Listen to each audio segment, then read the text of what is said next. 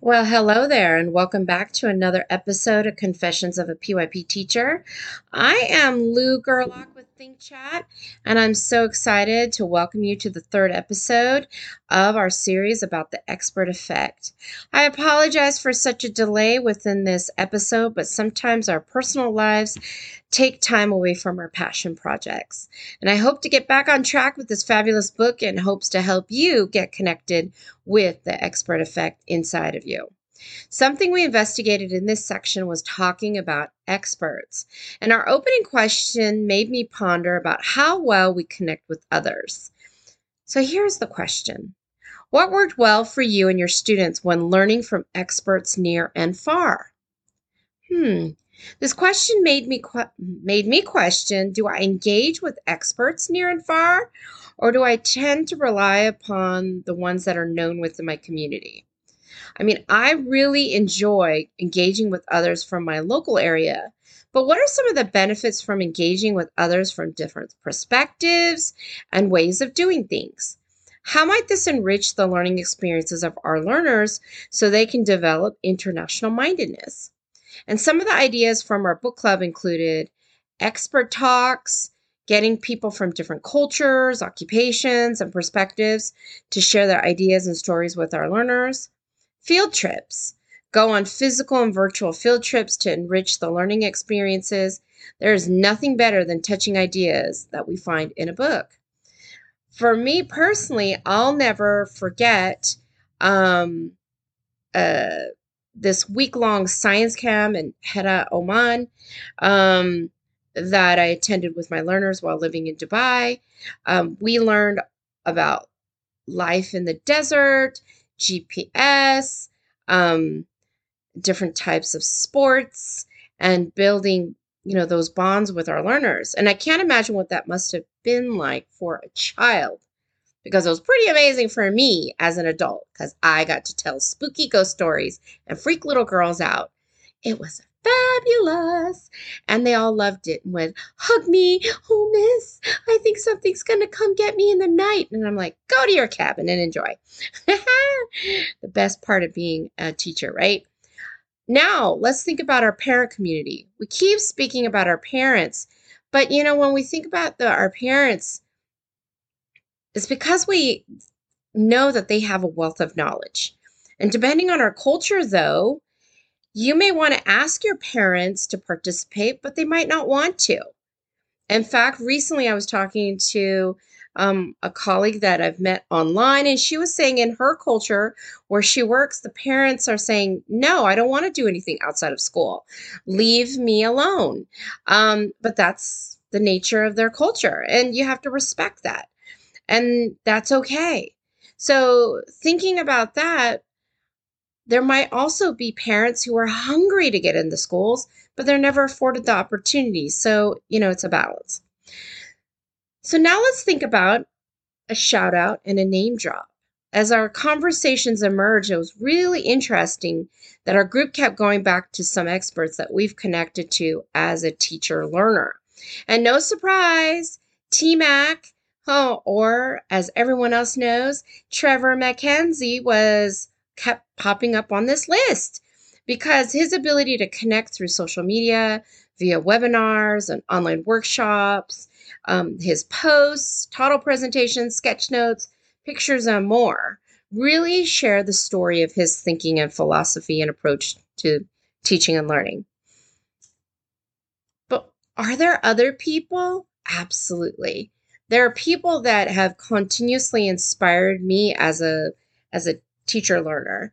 And one of my personal favorites is a published author of children's picture books, particularly for the early years. So if you teach upper grades, you might not know her books. Her name is Erin Dealey. She's an author of many wonderful books um, that I just absolutely adore. And I still share them with even my fifth graders, and they love them. And I connected with her back in the day when there was no Zoom and there was Skype was the only game in town. She participated in Skype for Education, where one week in the year you could Skype um, with your uh, published author, and I signed up while I was living in Dubai.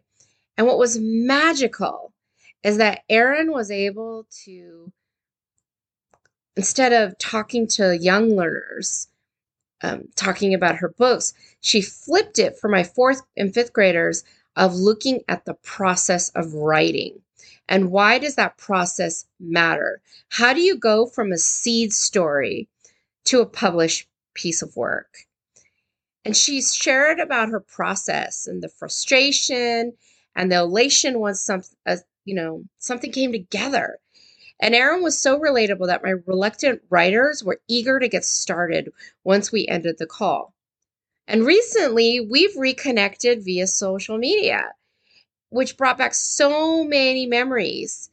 And it has actually sparked a love of writing for myself. Isn't that fabulous when it keeps, you know, feeding itself? But just like these fabulous uh, published authors, there are lesser known educators who've greatly impacted my thinking through their selfless sharing and interactions on social media. And here are a few names that um, you might want to connect with if you haven't already. So, a person that I love is Levi Allison. On Twitter, his handle is at Levi, L E V I underscore A L L I S O N 42. He is a fabulous connector of ideas and people. He's helped me to shape so many ideas uh, where we're bouncing off ideas to increase my understanding of transdisciplinary learning, but through the lens of a specialist teacher. He's a fantastic um, music teacher who specializes in making deep transdisciplinary connections. And he's always seeking ways to make those local and global connections through reflective practice. Another person that I follow is at A Joy to Teach. Amber Bernard is a dynamic first grade teacher who uses play to get her learners to connect to big ideas. I always enjoy reading her posts because they make me think deeper about the needs of younger learners and her you know, her learning is always getting them connect to the bigger world, which is so necessarily when we're thinking about our younger learners. And last but not least is Bhavna Mathew. And her handle on Twitter is at M A T H E W B H A V N A. And she inspires me to be more connected. She truly is a globally minded educator that shares her passion through her book clubs, webinars, and tons of free materials. Her use of the UN Sustainable Development Goals is truly inspirational, and she helps her learners to make deeper connections to issues facing our global community. So now that we've had a chance to explore some wonderful educators. Well, what do children need in order to be prepared to talk to experts? we can't just throw them at them, right? Because then those experts never want to engage with you again. So, how do we prepare the, our learners for that experience? One possible way is to teach them how to ask a variety of open and closed questions. A tool that I really love, that I frequently use, as a trainer and as an educator is the Wiederhold question matrix. I first saw it in a planning meeting uh, with my PYP coordinator in Dubai. And since then, I've seen it in The Power of Inquiry, um, in Kath Murdoch's book. And this guide, I've color coded it according to factual responses, conceptual, and debatable, which aligns with the MYP. Hey, PYP and MYP together. I'm just saying. And so if you want to try it out and see examples of how do you ask these open and closed questions, and what does that look like using this matrix, I've got you covered. Go over um, to my website, thinkchat2020.weebly.com, and you'll find a copy of it in um, the guide called Plan for Inquiry. Plan for Inquiry. Really important. And you'll find your own copy. When you see it, it's a um, a team planning at a table. Okay. So, whew, so much going on there, my friends. So, with that being said, what next? What else can we do to help our students? Well, that's really a wonderful question. And we continue to explore this idea of working with experts and talking with them through the visible thinking routine chalk talk. So we're going to synthesize our thinking. Um, and actually, we did it in breakout rooms. And this is the first time I've ever done it. And everyone looked at me very skeptically. And we used, utilized a Padlet to capture our thinking. And it really went well. So if you're looking for something to do virtually, this is a wonderful routine. So the first question in Chalk Talk asks, what ideas come to mind when you consider this idea, question, or problem? So thinking about talking with experts and going into the you know global space. Here's what um, some of the um, book club members said. So one person said, first, building note taking capacity so they can capture their thinking, important ideas, questions they want to ask. Hey, I think that loops back to what we were talking about earlier. Two, supporting students with being able to ask follow up questions, different types of questions. Three, using keen listening skills so they are attending to what the expert is saying and what other questions are being asked instead of waiting their turn to talk. Mm. And that's what we do as adults naturally, but do we teach that to students? Under the same question, what ideas come to your mind when you consider, you know, talking to experts? This was something someone else said. Students are introduced to the topic, so students have a background knowledge. Um, students have generated questions, and once they have generated the questions, to give to the expert ahead of time to guide the conversation. So now, what's really fascinating is now the interviewee has the questions so that they can ponder and be prepared. Love that. And the final point was at this point, does the expert get introduced to the student at the beginning um, to initiate inquiry, the end to validate inquiry, or in the middle to make sure inquiry doesn't go stagnant? So, where do we place um, the expert experience? And that's a very good question. And I think that's totally up to your learners. I personally would put them in the middle because they do research on the topic, they get excited, and then once they've done the research, they get a little bored and a little tired. And doing an interview sparks it back up. And then after the interview, then they're going through the process of synthesizing and when they get bored again, they're creating some sort of visual or artistic expression to show um, their thinking. So that might be a possibility.